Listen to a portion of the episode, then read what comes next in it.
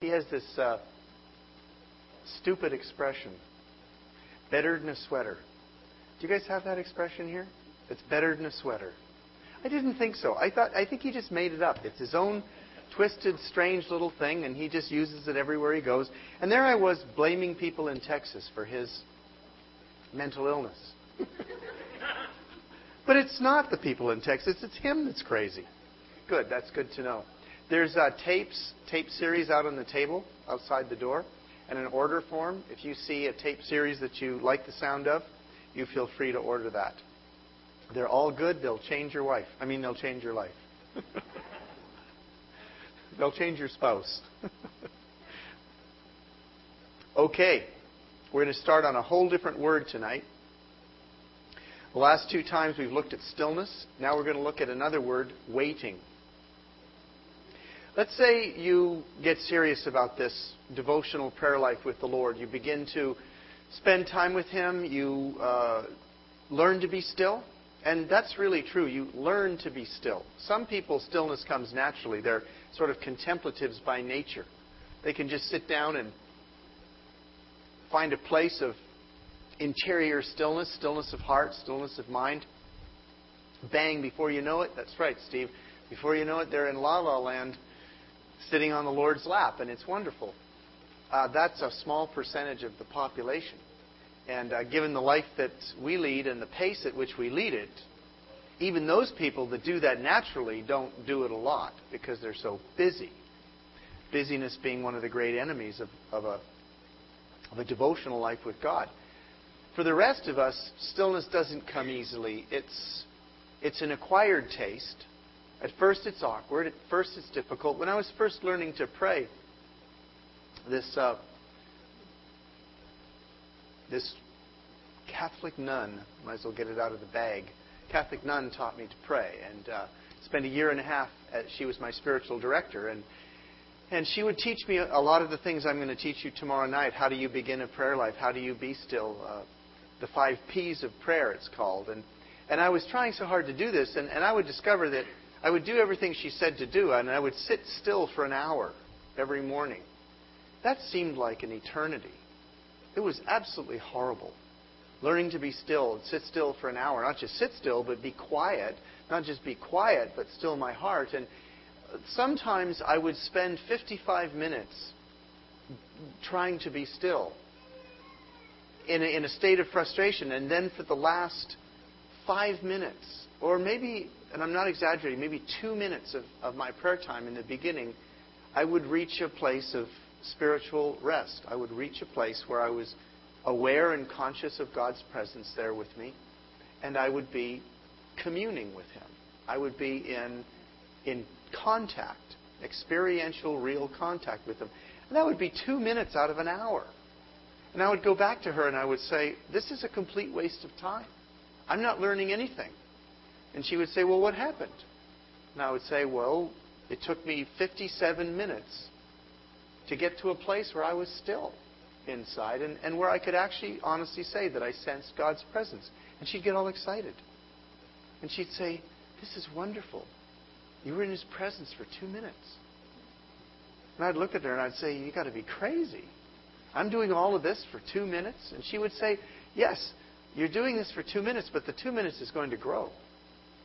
It'll become five minutes, and it'll become ten minutes. And gradually, you will find a place of peace with God and rest with God. And that rest, that effect of being with the Lord, will slowly go out and start to change your life. And I said, How can I tell when it's changing my life? And she said, Well, it'll affect the way you drive your car. She said, It'll affect the way you open and close doors. It'll affect the way you put things away in the cupboard. And I'm thinking,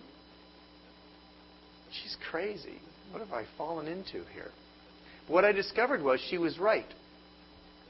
When you have a place of peace in your life, when you have a place where you are routinely encountering God and being with Him, that peace and that rest begins to affect your personality.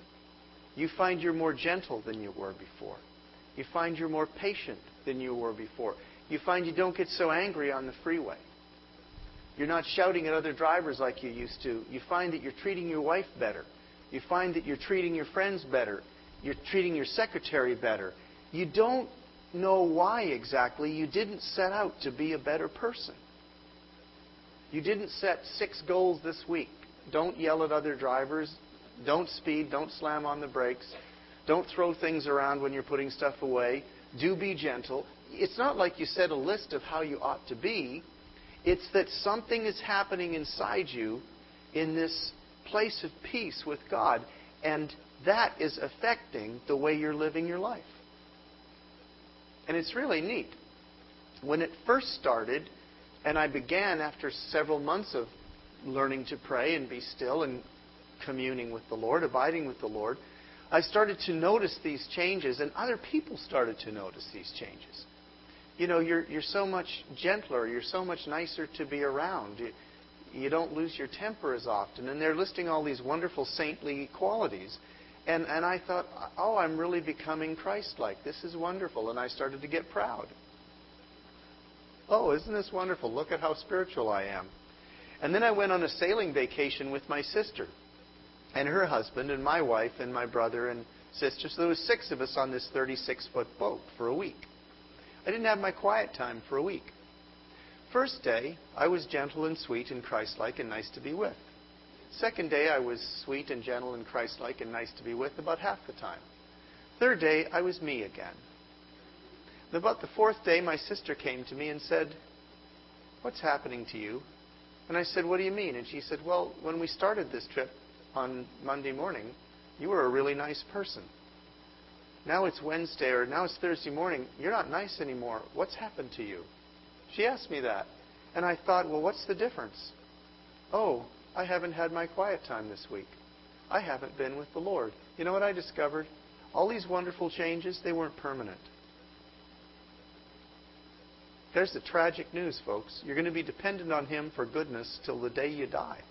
You are not a camel. You cannot fill your stomach with righteousness on a Sunday and make it last till next Sunday. It, you are a leaking cup. You are a cup with holes drilled all through the sides and the bottom. You can fill it up all you want. But as you take the cup away from the tap, it begins to lose water. Within a day, honestly, within a day, because this is the way God designed it, He designed this to work daily. Within a day, the cup is almost empty. You don't have as much to give anymore. You know, your righteousness isn't your righteousness. I found out that prayer doesn't make you a better person. It keeps you a better person as long as you're praying because it's Him that's doing it. But when you stop putting the cup under the tap, the cup goes, cup goes empty real fast. You're still tipping it, trying to pour water on needy, dry places, but there's no water to pour. It's a, it's a dependency. I discovered the hard way. If I don't have my time with Him, oh, it was this. It was this year. In December, in December, he told me, stop watching television for a month. Just stop watching television for a month. That was not good news. This is the end of December. We're going into the playoffs. Do you understand? The NFL playoffs what I have waited one year for. So I said to the Lord, I said, okay, I'll fast television for 30 days and I'll start the day after the Super Bowl. I figured that's not asking too much. I mean, He's my loving Father. So I did not do what He said in December. I watched all my TV that I love to watch, my home and garden channel, and and, and my football. What a strange mix between the masculine and feminine sides of your character interior decorating, landscaper's challenge, and guys trying to kill each other. We had the whole. TV was ministering to the whole person. So, so uh, you know, I, I didn't, I didn't do what the Lord said. I didn't fast it like He said. I just powered on through. February the first, we'd been through all sorts of stress in the month, month of January and part of December, really bad. In early February, and I'd done a bunch of ministry trips. I was really strung out and really tired, and my nerves were shot. And I'm sitting in the living room. This is the truth. I'm not ashamed to say this. I'm sitting in the living room on a Monday or Tuesday afternoon, and I'm just almost physically shaking, and I'm falling apart emotionally, and I start crying. And I said, God, I just can't take this. I'm just a mess. I'm just a mess. What's happened to me? I'm so tired and strung out, and my nerves are shot, and I'm falling apart. And you know what he said to me? And there was not a, there was not a shred of condemnation in this. He just asked me a question. And I mean, I, you got to understand how gracious this was. He wasn't being hard on me. He just asked me a question. He said, because uh, here I am asking him all these questions about why I'm such a mess, and I'm just falling apart, and I'm crying. I'm literally crying. And I'm not even sure why.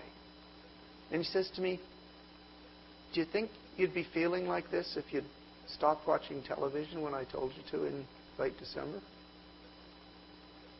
And I said, You're right. I got myself into this mess. And you, you saw in advance and you tried to fix it. And I didn't listen. I said, I start today.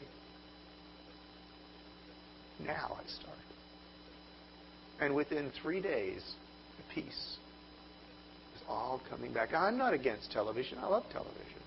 I love my landscape shows and my football, and I love American Chopper. It's my favorite show. Never miss American Chopper. Just I love the dynamics. I love the I love the whole thing about it. The artistic stuff, the anger, the everything. It's just so good. And it's t- being taped now. It's being taped right now. My machine just went off. Right? It just right now. It's going off right now. I'm catching Mikey and Paulie and Vinny, and I love those guys. See, I'm not knocking it, but you got to understand that you, you can't let things get in the way of your relationship with God, or you're going to pay for it in some way. You're going to pay for it emotionally, or psychologically, or relationally with your family, or at your work, or whatever. You're going to pay for it. You're not camels. You can't run that way. You, you drink daily. The manna from heaven fell daily, and they went out and collected it. And when they tried to collect more than enough for today, it rotted and turned to garbage in their hands. Hello? I am the bread from heaven. I am the, bre- I am the bread from heaven, not that. He's, he's saying, I'm just like that. That was an Old Testament type. It was a picture of the Christ to come. The way they collected their bread daily was the way we're supposed to, Lord, give us today my daily bread. What's he saying? Give me today the portion I need of you. Give me today what I need of you. It's daily.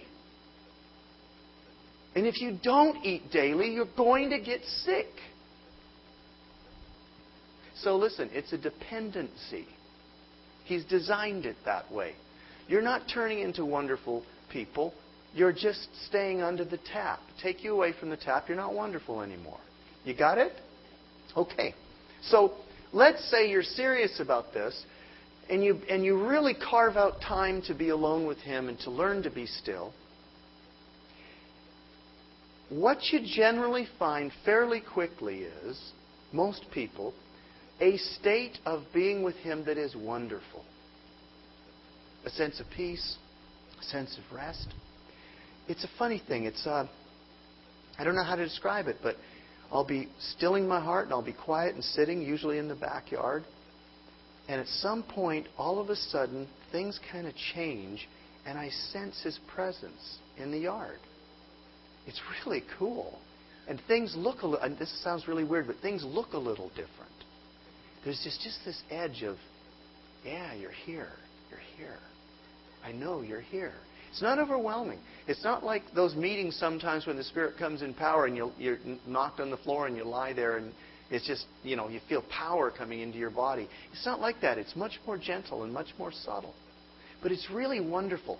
And the prayer writers in the, uh, ever since the early days of the church, all through church history, for the last 2,000 years, there has been traditions and, and groups of Christians that have pursued an intimate relationship with God. And they all call it the same thing. They describe it uh, with different words, but it's all the same thing. It comes down to a word called consolation. God is consoling you. God is touching you. God is loving you. God is filling you. God is present for you. He's healing your jangled nerves and your torn up emotions. And it is, it is like um, when the rains come on dry ground. You've had a drought and the rains come and everything begins to grow again. Green sprouts start coming up. And everything's good. And you're thinking, this, this is fantastic. This is what I got into this for. This feeling, this presence, this relationship, this warmth and enfolding and love and nurture, this is what I got into this for. It's the payoff. It's the carrot. And it's happening to you. And you're thrilled by it. And you think, this is the way it's supposed to be. This will never end. And a week later, it ends. A week later, you've had this time with the Lord that is so rich, you foolishly assume it's automatic. You you assume that now you've achieved a certain place and it's just going to keep on going like that till the day you die and you're on cruise and the car is just working perfectly and you're heading towards your destination and it's the road trip from heaven. That's the way you think it is. That's the way you think it's going to be. And about a week later, or two weeks later, or a month, or two months, or three months, for me it was about three months, one day you sit down to, quote, do your prayers to be with Him. And you sit like you sat the day before, and you look at the same passage you looked at the day before, and you remember the same things as the day before, and the weather hasn't changed, and the room hasn't changed, and the furniture's all in the same place. And you're expecting, fill me up, cuddle me, love me, do what you do best, God. I'm here, everything's fine, get, get after it. God, you're a little late. You must be in China working on your revival. Well, I can wait. I'll give you another five minutes.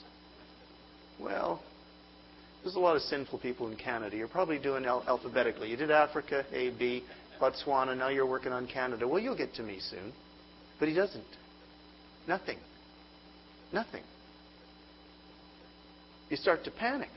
You think, what's the first thing you think? What did I do? You guys are very bright. What have I done wrong? I'm like, what have I done wrong? There's sin in my life. There's sin in my life. There's sin in my life. Okay. And that's always easy. As soon as you say there's sin in your life, you have an executive assistant whose name is Satan, and he starts to help you find it. And of course, there's always tons. No matter how wonderful you've been in the Spirit, no matter how full of His love, you barked at somebody. You didn't forgive somebody, and, and you, you weren't perfect with your wife. So right away, you know, press enter. Up on the screen pops a chronological sins of your th- those sins today, this morning. Just your dirty old mental life when you got up. So right away you think, oh yeah, that's it, that's it. It's my sin that's in the way. I've screwed it up. Okay, ah, confess, confess, confess. Little self-hate, little self-hate. Get a lot of self-hate going. That's always good for you. You know, a little shame. Bring on the shame. okay, feel better. Repented. Come on, Lord. Come on. I'm here for you. Do it. Nothing. I know. Not enough self hate. Think of, think of the sin before you were a Christian. Think of the sin before you were a Christian. There's always tons. There's always tons. Oh, oh, oh, ooh, ooh. It's like being beat up. Oh, I'm so ashamed. Ah! And you work yourself into a real frenzy. That ought to do it. Now you've pleased him. Now you've paid for the visit. Visit me. But he doesn't. There's nothing. Emptiness. Dead air. Nothing. No consolation. No presence. No nothing. What's the next thing you do? well, I did that, and that gets lame. Pretty soon, you know, after after a few days of that, you realize that I'm no worse a sinner than I was when he was being good to me. This is really bothering me. Then what do you do? Blame your wife. Don't you know anything? It's the old sin in the camp. You know, one of the kids has done something wrong. Somebody's got a playboy in the house somewhere. My wife's been watching too much Home and Garden. She's not spiritual, or he's not. You know, whatever. Blame your spouse. So you, you go through all of that. You blame your spouse and the kids, but that wasn't it either. You figure out they're no worse than they were the day before yesterday. They're bad, but not that bad. Oh, I know. The devil.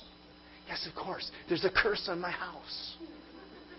An evil tent from hell has descended and covered my home. There's a barrier, a shield. It's kind of gray and ugly. It's quite dark and it kind of shakes sometimes. And the devil's holding it in place with a whole bunch of demons.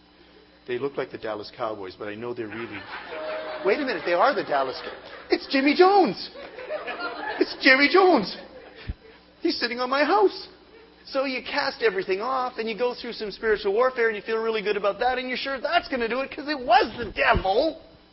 Has to be. And of course, that doesn't work. It wasn't the Dallas Cowboys, it was the New England Patriots. so then you realize that isn't going to work. And then who do you blame next? Come on. You blame God next. This is your fault. Why have you forgotten me? What's wrong with you, Lord? Where are you? Come on, get down here. What kind of God are you? I mean, I sought you. I put time aside for you. I read my Bible. I gave up Monday night. Well, I didn't give up Monday night football, of course, but I mean, I gave up some stuff. This is your fault. Dead air. You realize that's not going to work. Then what do you do? You quit. That's what Christians do. You quit. You say, well, this prayer isn't for me. I understand it's for some people, and it was good for a little while, but it's not working like it used to. So the right thing to do at this point is just to stop. And it's at this point that most people's prayer life stops. It's over. They're not going to pick it up. You're not going to do it again. I tried it. It didn't work. Any hands want to go up at this point? Okay. What was happening? What's going on? Why was it great and all of a sudden it's nothing? Could there be a point? Could there be a point? Could God have a purpose in this? What's He up to? Folks, come on, you guys are bright. What's He up to? Hmm? He wants to see if you'll keep coming. You know what he's asking you when he stops talking to you? You know what he's asking you when he stops consoling you? Do you know what he's asking you when there's no feedback? How much do you want me? How much do you want me? What do I mean to you? And you know what he finds out at this point? Most Christians married him for his money. That's what he finds out. Most Christians married him for his money. They're in it for the warm feelings. They're in it for the answered prayers. They're in it for what they can get from Him. They haven't yet really learned to love Him. They love what He does for them. Is that the kind of marriage you want? If you were a rich guy, would you want her to marry you for if you were a rich woman, you would you want him to marry you for your money? Don't you want to know at some point? Haven't you been tempted as a rich person with a spouse that married you when you had a $100 million, haven't you ever been tempted to come home one day and say, honey, I've got some really bad news? The market failed. I lost everything. Now it's just you and me for the rest of our lives. Rich people do stuff like that. They make their, they make their fiance sign a prenuptial agreement that says if something goes wrong and this marriage doesn't work, you're not going to get dime one. Do you know why they do that? It's not because they're greedy most of the time, because they want to know does the person love me for me or is it about my money? Well, the dark times is God's prenuptial agreement. So He wants you to know how you really feel about Him. He wants you to know what He's really worth and why you ought to seek Him anyway. But it's not just that. Something else is happening inside of you in those dark times. What's happening? What kind of growth? What's happening to you?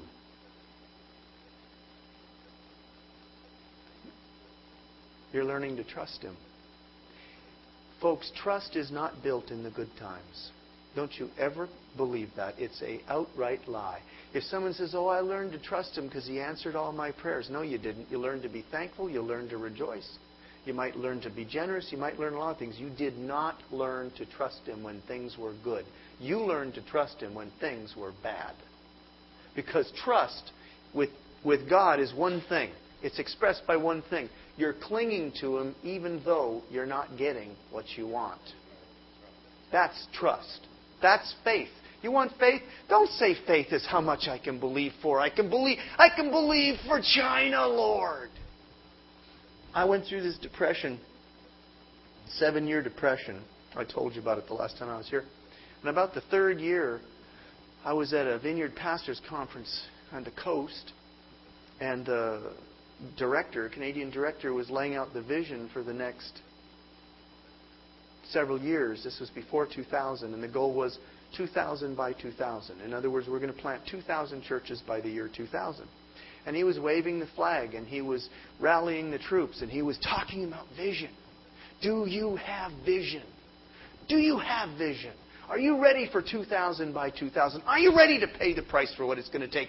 Can you see it in the distance? Do you really want it? What's your vision? What's your vision as a leader? You're leading the church. What's your vision? Do you have a vision? Do you have vision for 2,000 by 2,000? And I'm in this dark depression. And I'm staring at the carpet. Uh, I'm not kidding. This is 11 o'clock in the morning when he's giving this address. And I'm staring at the carpet, and he's saying, What's your vision? What's your vision? And I'm not exaggerating. I swear to God I said this. I'm thinking to myself, what's my vision? As a leader in God's church, what's my vision? What's my vision? I need a vision. What's my vision? And I think about it and I said to myself, I said, God, this is my vision. I want to be a Christian at 6 o'clock tonight. And when I get to 6 o'clock tonight, I want to be a Christian when I wake up in the morning. And at noon tomorrow, I really hope I'm still a Christian.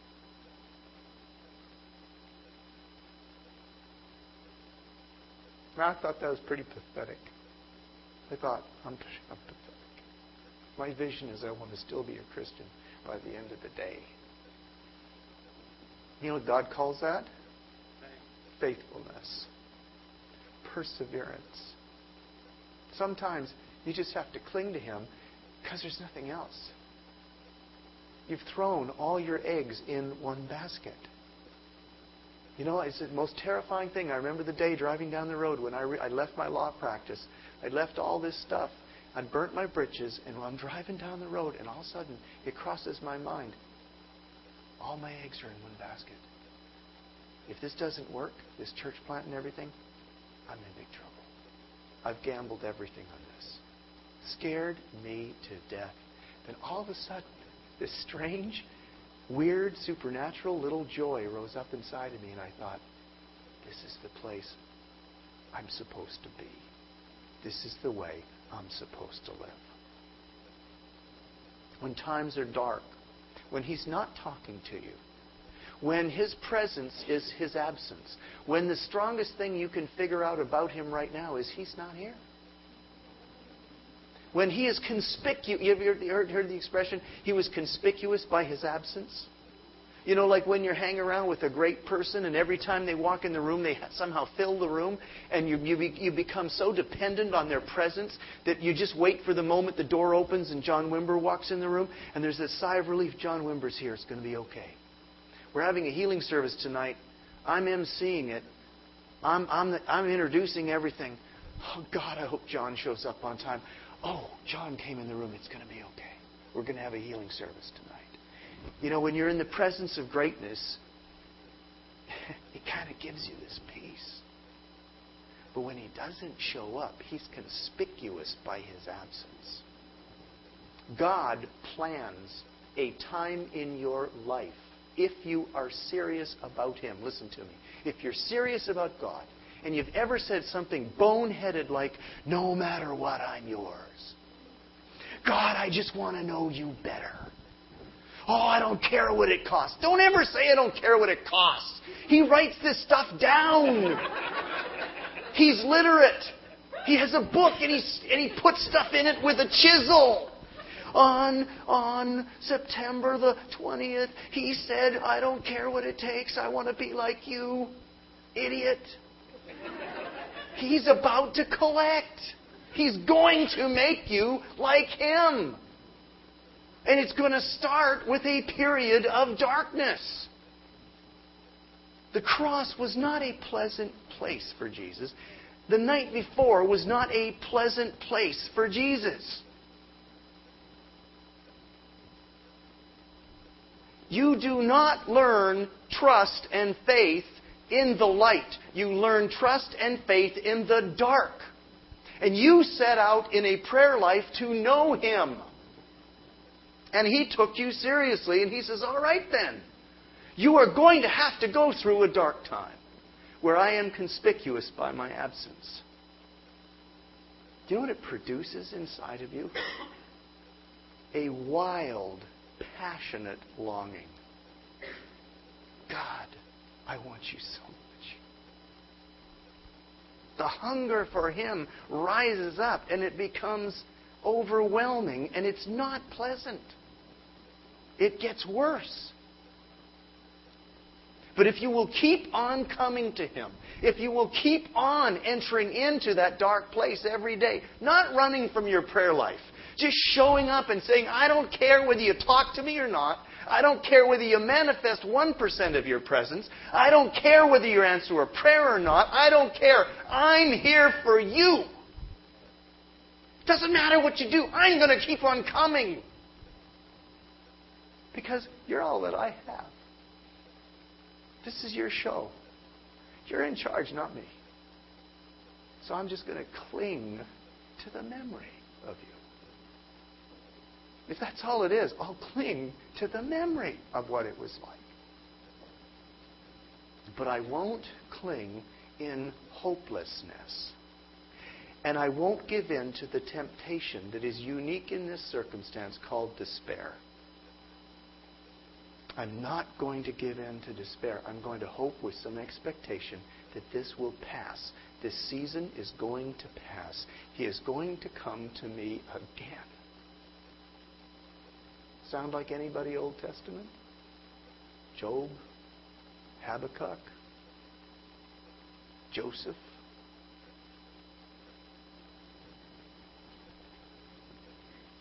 That desert experience, when you're finished with it, when you clung to Him, when you stayed in your place of prayer, even when it's empty, the relationship you have with Him has gone so deep that circumstance cannot take Him away from you or you away from Him. It's produced a depth of relationship with Him that now nothing that happens to you can take your faith away. That's worth something, people. It's worth it. And I know this sounds strange, but you will look back and you will say, that was the best time of my life. That was the best time I've ever had with God. Now, you will never want to go back there. You will not say, Oh, that was so educational, Lord. Thank you for that learning experience. Let's do it again. A friend of mine told me the bumper sticker he saw on the roads of California a couple months ago. The bumper sticker said, Oh no, not another learning experience. You won't want to repeat it, but it was worth every minute of it, and you cherish what he's produced inside of you. Are you with me? So listen, all that to say one simple little lesson. When your prayer life gets dry, so what? It has a purpose. God is producing something in you. Don't quit. Victory is not quitting.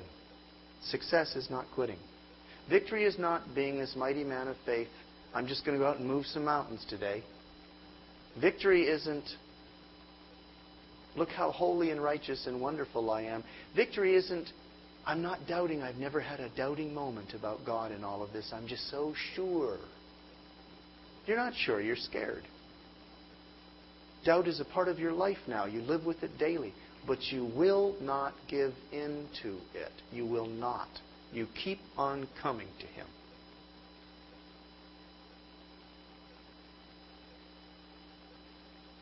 At the tail end of seven years of depression, I'm in a big renewal meeting. I think I told you about this, but I'm going to tell it again because it suits the point. And I go forward because there's a call for broken people. You know, yes, I'm a broken person. So I'm up there, okay, God, do something.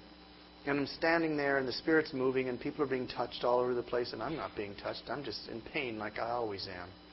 And I'm praying to the Lord, and I said, How can you stand this? He said, How can you, how can you stand to have me as a leader in your church? I'm pathetic. I'm in worse shape spiritually than every single person in our church. You know it, and I know it. I'm not qualified for ministry.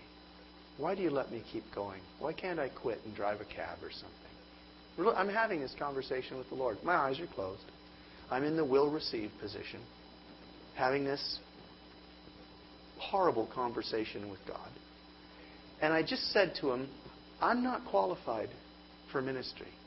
Let me quit. And this big guy I've never seen before comes up behind me. My eyes are closed. And he leans over my right ear and he says, I have a message from the Lord for you. And I just go like this. And he goes, The Lord says you're not disqualified for ministry. And then he turns around and walks away. And I was mad. I said, Lord, that's what you say. I said, That's your position, that I'm not disqualified for ministry. I said, Oh, yeah? I had this, Oh, yeah? I said, Oh, yeah? What qualifies me for ministry? Like, this better be good. Because there isn't anything. At this point, I'm living for Monday Night Football. I was. Those guys, Dan Dierdorf and Al Michaels, they were my friends. I'm not kidding. You don't get it. It's the truth. I lived from Monday Night Football to Monday Night Football because it was the only three hours in my life where I escaped from the pain. They were my friends. They were a safe place to hide. The rest of my life was chaos and pain. That's not, is that who you want for your pastor? Me neither. So I'm saying to the Lord, what qualifies me for ministry? You know what he says to me? You always know where to come back to for help. That's it. That's my qualification, is that I crawl here to you and beg? And want to die? That's it? And he says, Yeah, that's it. And he says to me, Soon I will come to you with raw power. And I said, So what? And I started thinking about what power would be like if it actually flowed through me. And I thought, gee, maybe that would heal me of some of this stuff.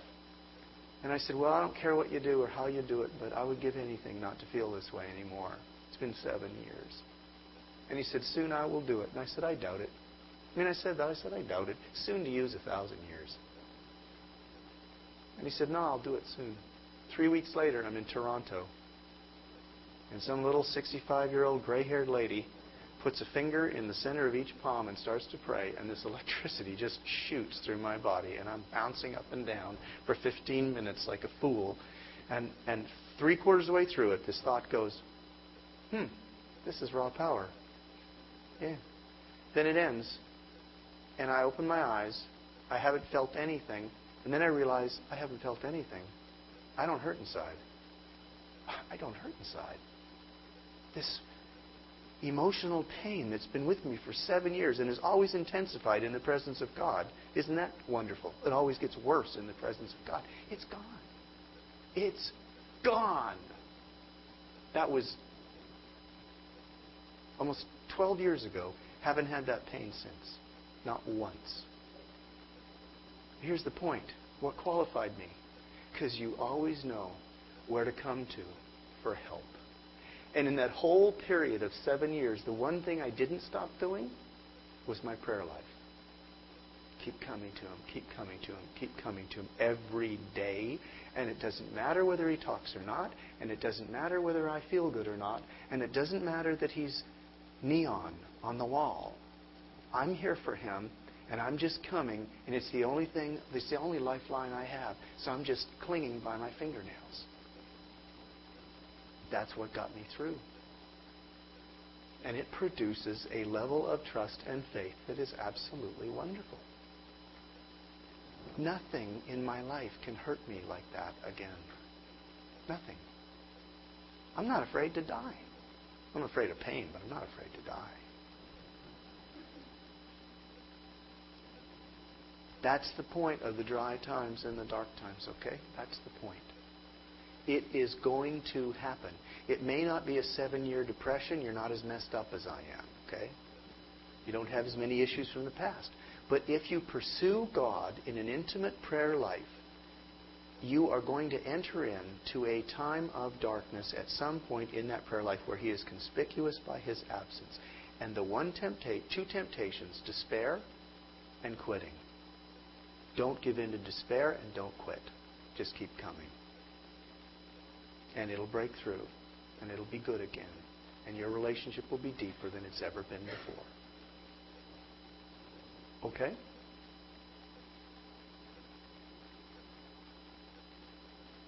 Any questions? I'm serious. Any questions about this? Define despair. Well, despair is, is the absence of hope. When you have no hope, when you can't imagine a good future, when you can't imagine that the suffering you're in could end, or that there's freedom or deliverance for you, and you've come to the point where you can't, you have no hope, you have no belief in a good future, and you really would rather die, that's despair. You just, you just really want to die. You can't see anything good. Your whole outlook becomes completely pessimistic, and you're basically waiting to die. That's, that's a spirit. That's despair. And it's the complete absence of hope. When God begins to restore a person's life, the first thing that comes back is hope. The light at the end of the tunnel. You begin to think it might be possible things could change. I don't think they will, but it might. Maybe it could get better. Hope begins to dawn. Out of hope comes faith. It's just a seed. I mean, it's it's just barely there. But you start to believe God can change this. He still loves me. And I'm not going to quit. And He's going to come. Somehow He's going to find a way through this. That's faith beginning. And then as circumstances start to change, the reality of it is becoming real for you. And then the faith and the hope increase, and it's like a snowball. They start to pick up momentum. And after a while, you come back to where you're, you're not in despair anymore. You're in faith. You're believing. It isn't even hope. You're beyond hoping. You're in faith. You're believing for it. And, and your circumstances are starting to change. If that makes any sense. Any other questions about this?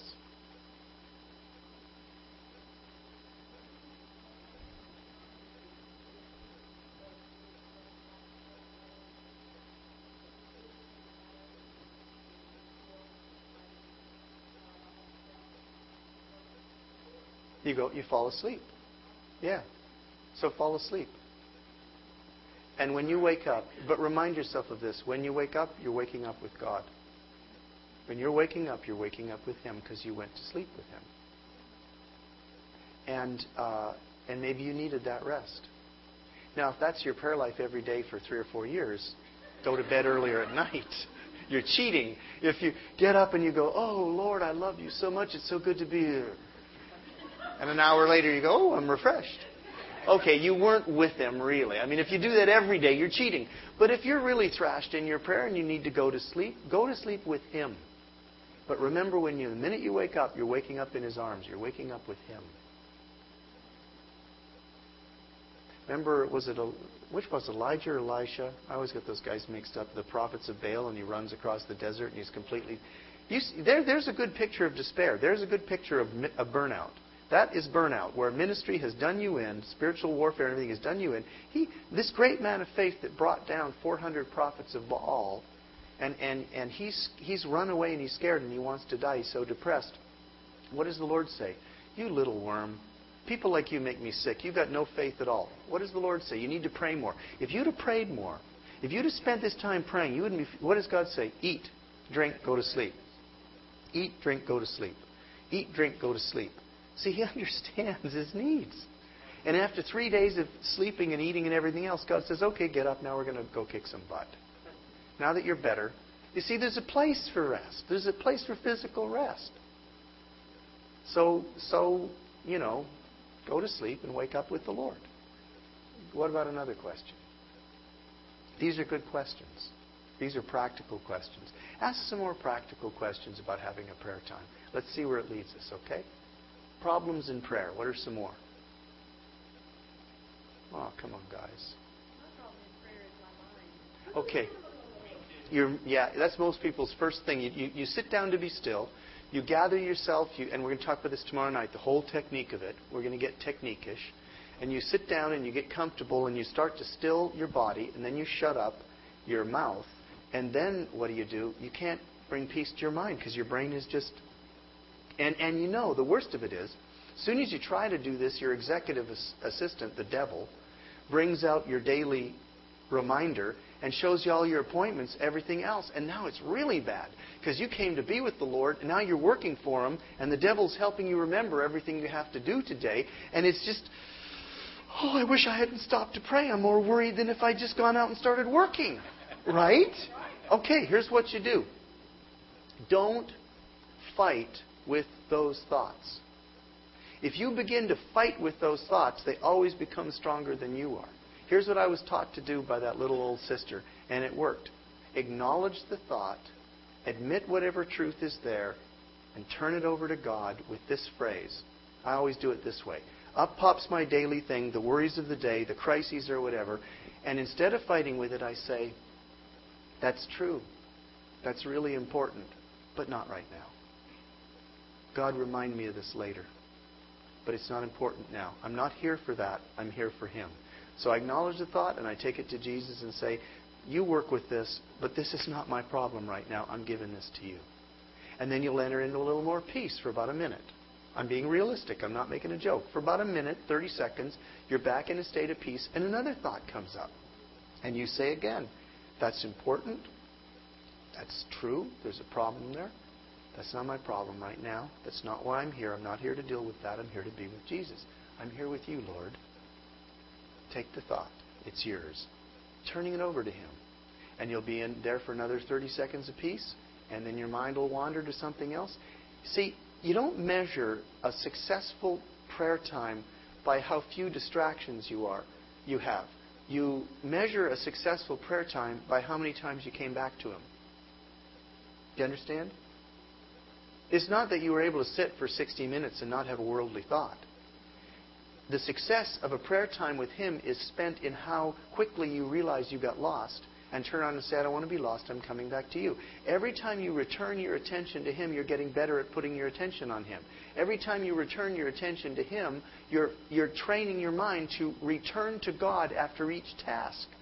I once asked my father, we were arguing about this, what does it mean when Paul says pray continually? I always thought that's impossible. You can't pray continually. When, when, you're, when you're focusing on an engineering problem at work or something and you've got a crisis and all the wheels are turning and you're trying to, you're doing math, believe me, you better be focused when you're doing math. You can't be, half of you is doing math and half of you is praying for Africa. It just doesn't work out very well. So, how do you pray continually? My father said this After you've done the task at hand, where does your mind go? Where does it return to?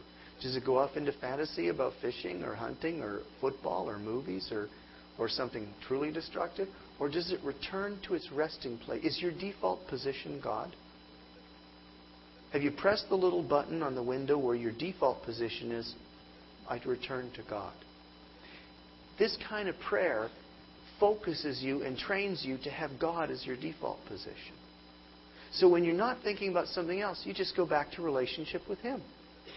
In conversation, you start talking to Him about stuff again. How successfully you do prayer is how often you're able to just stop and say, That's not important right now. I'm going back to God. And the more you do that, the more it becomes natural to you to do that, the more you fall into a disposition of prayer rather than struggle into it. And you find it becomes graceful. Do you understand? It's really training. It's not like, this isn't like super weird spiritual. This is just your mind becomes, this is taking every thought captive to the Lordship of Jesus Christ that Paul's talking about. This is having a little guy in your head that watches your thoughts and says, bad one, dumb place to go, let's go back to God. And you can develop that. And prayer, in this kind of prayer I'm talking about, is the way you develop that. So it's training yourself. And you will become more and more successful at it until after a year or so, when you sit down to pray and you just begin to be still, you fall into his arms really fast. It comes really quite quickly because you've trained yourself to do it. I have stilled and quieted my soul within me like a weaned child in its mother's breast. You've trained yourself. The beginning is super hard. The payoff is great. And I, someone the other day, this is just a side thing, but I want you to get, I want you to think about this because it's very cool. I was prophesying over a bunch of pastors in San Diego, and somebody said, "How does he do that?" And my pastor said, Well, he spends an hour with God every morning, learning to listen and be still. And I thought, I don't want to take credit for that because that's a special thing and it has nothing to do with ministry. But then I got to thinking about it afterwards and I thought, gee whiz, maybe that's why the prophetic gift is what it is. Because I, I, I trained to listen for so many years, trained to be still, trained to hear the voice of God. It's not that hard to hear. When you train towards it, it's not, he's not that hard to hear.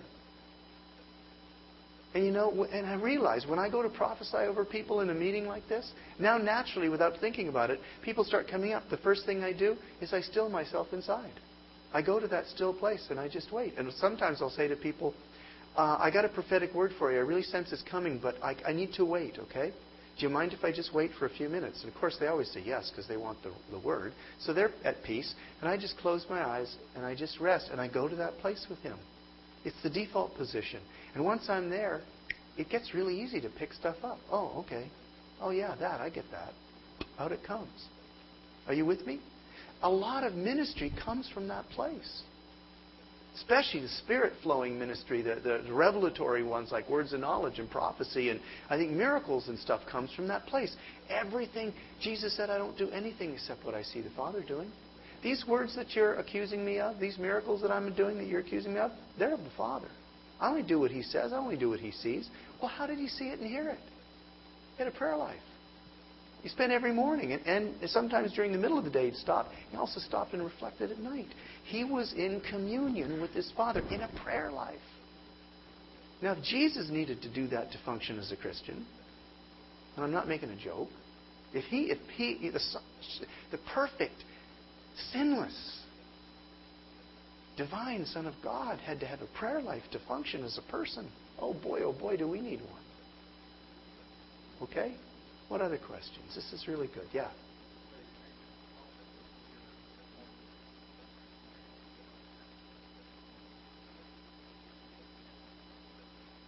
Yeah, I think we'll hear from God more often in our quiet time than any other part of the day.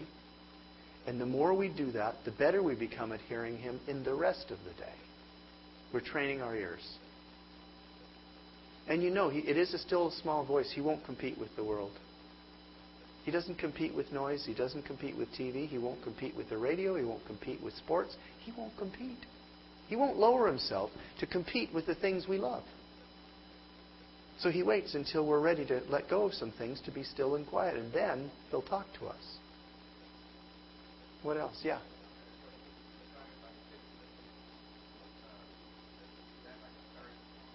Well, when I when I started with this nun, I thought she was going to let me off the hook.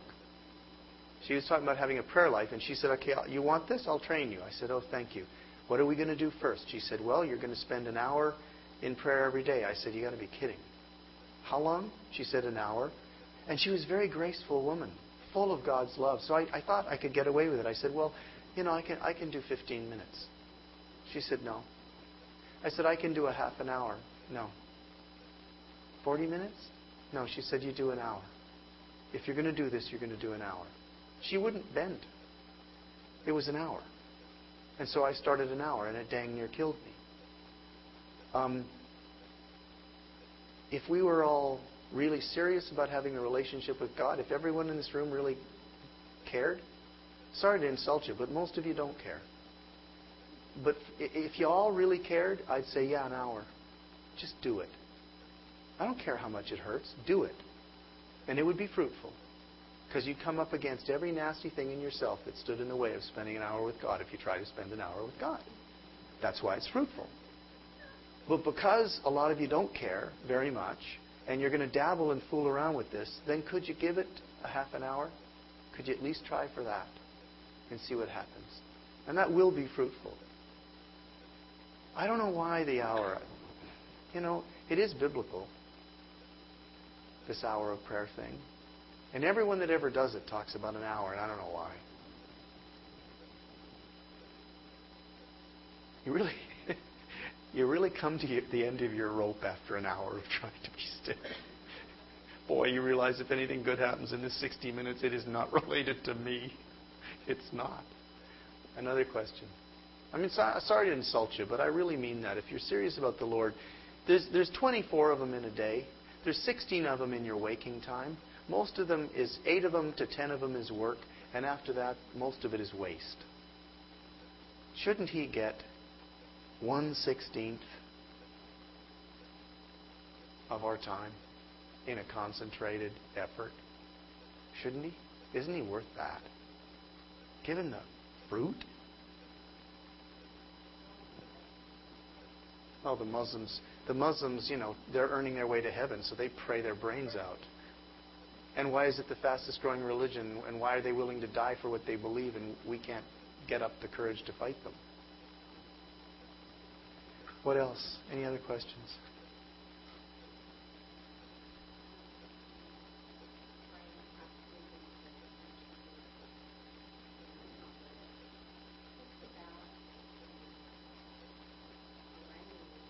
Okay. She said, This is a really good question. This is a really good question. Um, she's an intercessor and she's really into praying for people in situations, being an intercessor. Where's the balance between that and just trusting God? Okay, I want to answer this in a kind of an oblique way. When you're doing the kind of prayer that I'm talking about, don't ever intercede. You're, going to junk up your prayers.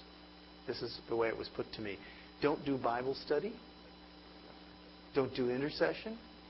Don't do petition. Don't do anything. That's turning it into what it isn't. You're there to be with God. You're there for a relationship with God. You can do your intercession later. Now it's going to cost you two hours. Well, it is. This isn't a chance to do Bible study. You know what happens as soon as you start to do Bible study when you're trying to just be with Him?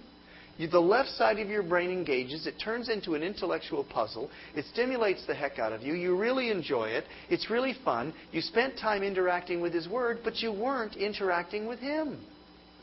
Now, I know some Baptists will freak out about saying that, but study of the Word is not the same as relationship with Him. It's study of the Word. You got to do that. Find another time. Do it in the car. Do your intercession in the car. Do your intercession on a walk. Do your intercession where you're doing the laundry. Do your intercession after lunch.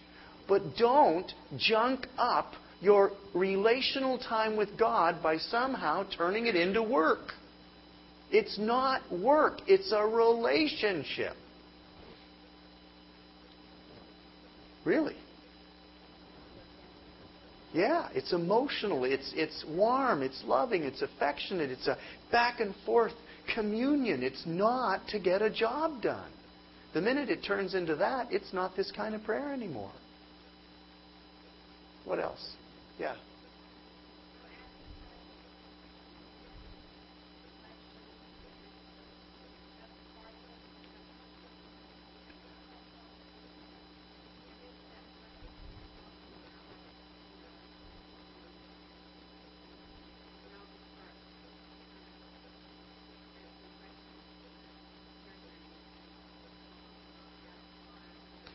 What are the questions about?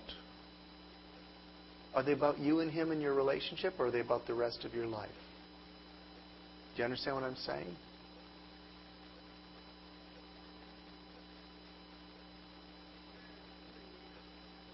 About circumstances that you're coping with?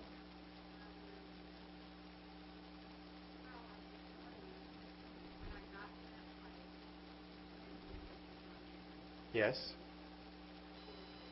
Yeah. Yeah.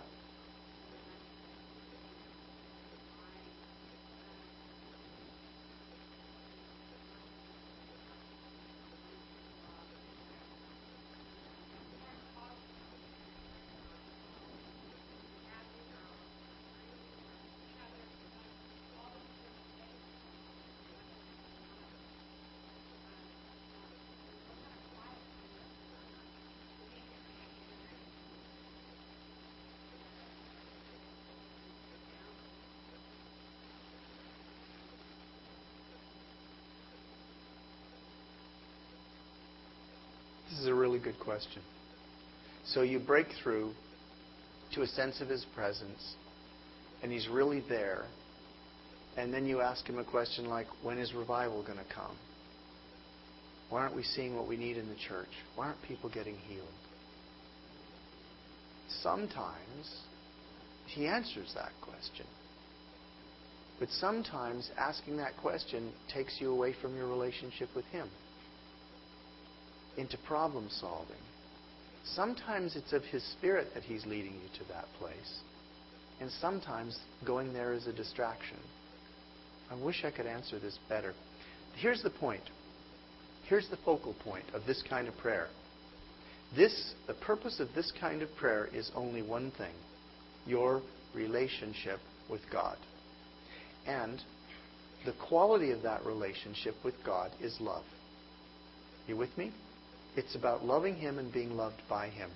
It's a spirit to spirit, soul to soul, face to face relationship of love and intimacy. So if the big questions interfere with that and take you away from that purpose, and you find that as soon as you ask that question, why isn't there revival in the church? And the answer came back, nobody's praying, and you spent the next half an hour in intercession for a revival in the church, maybe you stepped away from what you were there for with Him. But maybe not. But if it keeps on turning into that kind of prayer, you missed it. Are you with me? See, the devil will do anything to stop you from receiving the Father's love, even so far as to give you great things to pray about, because it'll take you away from receiving the Father's love. And we so we so we have so much trouble believing that God actually wants to love me right now, that when we come to be with Him and He starts to love us, we usually find a way to squirm out of it. We're like the active little kid that doesn't want to cuddle because we don't think we deserve it or something, and so we squirm out of Daddy's arms. And oftentimes the, the devil, you know, your executive assistant, the devil gives you all the things you got to do that day, and your mind goes on to them. And I have to say, I'm not here for that right now. I'm here to let God love me. Sounds so selfish, you know. I'm just here to let God love me. But every time He begins to love me, it evokes love inside of me, and I pour it back at Him, and we're having love. We're living love together, which was the purpose of this prayer time. You see? So anything that keeps on taking you away from that face to face intimate love with God wasn't the purpose of that time. Now, it might be a good thing. It might be something you need to pray for later in the day. Then make a note. Take a little book and put down need to pray for revival in the church. If you do that, you're only distracted for the time it takes to write that. Then set it aside. Here's the test to find out if that was really God leading you. Later in the day, you open that to go back. If there's a spirit to pray, if the spirit's there in power to pray for revival in the church, that was him who reminded you of it in your prayer time. But he's, he's not worried that it took two hours to get to that prayer. You follow what I'm saying? He'll be there to anoint the prayer for revival in the church two hours later when after lunch you look at it and say, What do I need to intercede for today? But if you turn your devotional time into praying for the church, you didn't have a devotional time. You need to carve out and protect this relationship. It's no different than a husband and a wife who schedule a date night. Right? You know how you do it. You schedule a date night. What's the most important thing you can do at the beginning of date night? Shut off your cell phone. Shut off your cell phone. If you got your cell phone on and you're going out for the date with the wife, you're supposed to be focusing on how wonderful it is. Fellas, if you're doing it right, you're thinking about sex at the end of the night. You're focusing on your wife. You're, you're, you're, you're going to be passionate about this woman. You're going to woo her. You're coming after her. You're letting her know how much you love her. You're making this romantic. It's about the two of you. It's a date. If you're starting to drive away to go out to dinner someplace nice and the cell phone calls and it's somebody from the church because there's some urgency and gee, you better go do ministry right now. The rest of the night you're going to be thinking about that urgency. You're not with her anymore. How does she feel? Not tonight, my man. You blew it. You had your chance. Well, okay, I'm making a joke, but it's the truth. Well, it's the same way with romance with God. We're talking about romance with God. Don't turn your, your romance with God into a job description. You can do that later. This is your date night. It only lasts a little bit of the day. He deserves this. He's worth this. It's not work. It's not about those other forms of prayer. It's not petition. It's not intercession. It's not spiritual warfare. It's devotional. It's love. It's intimacy. It's just being together. Any other questions? This is very fruitful. Um, 28 years old in the Lord, and I am young, big time. And so I say that to say this: I'm I'm a 12-hour shift. You know, I'm I'm at work 12 hours a day. There are days when, um, like tonight, we hadn't had church. I'd come home, I'd have ate something, I went to bed and went to sleep. Um, help me out. Is there any way before you go to sleep you can spend a half an hour being still? Yeah, that's, and I guess that's the answer I want to hear because, you know, as I was asking and I'm thinking, you know, I came home, but I didn't need to go to bed. I came here and, you know, so And you're surviving, two hours, yeah. and you're still awake. So um, this doesn't, for me, this doesn't have to be a morning thing. It doesn't have to. It's better if it is a morning thing for this simple reason. The way you start is often the way you end. The quality of your beginning often determines the quality of your ending.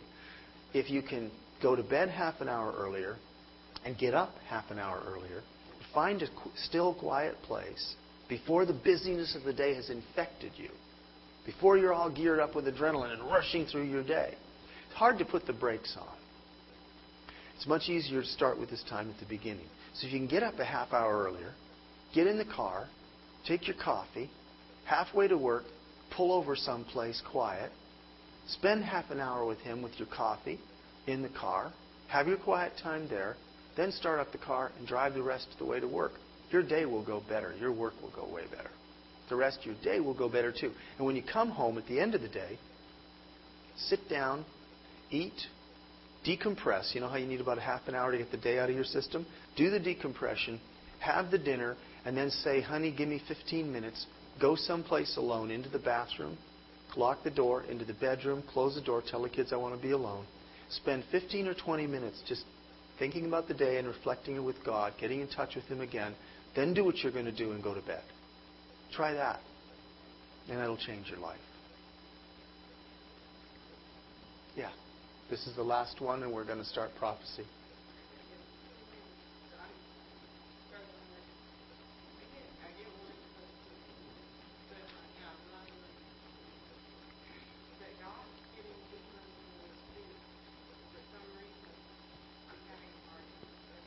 Yeah.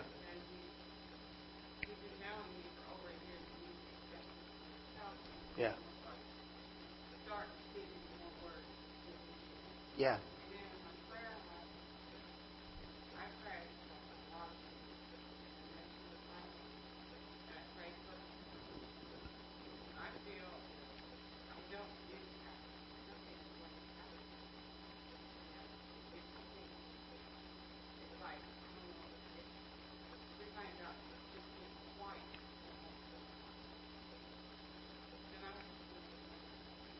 Yes, you will. Yeah, you will. The cost for you will be that you're now going to pray an hour and a half to two hours a day instead of one. But here's what's going to happen. If you add this devotional hour or half hour to your day, and you do it before you do the intercession, you're going to start believing your own prophecies for yourself, and you're going to start accepting how He really feels about you. You're going to start experiencing His love, which is going to make the rest of your day wonderful. And your intercession will have twice to three times as much power because it's coming out of a position of faith in an incredibly loving God that you are experiencing yourself. It'll supercharge your intercession. It's worth it.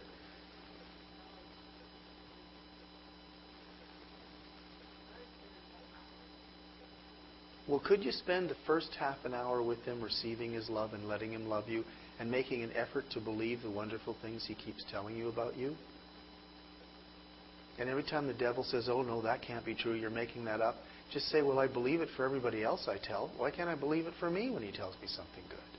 Yes, Lord, I believe that. I accept that. You're wonderful. Thank you. Thank you for loving me like this. You are the best. Okay? Okay. All those people that never received a word, why don't you come up and sit here in the front row?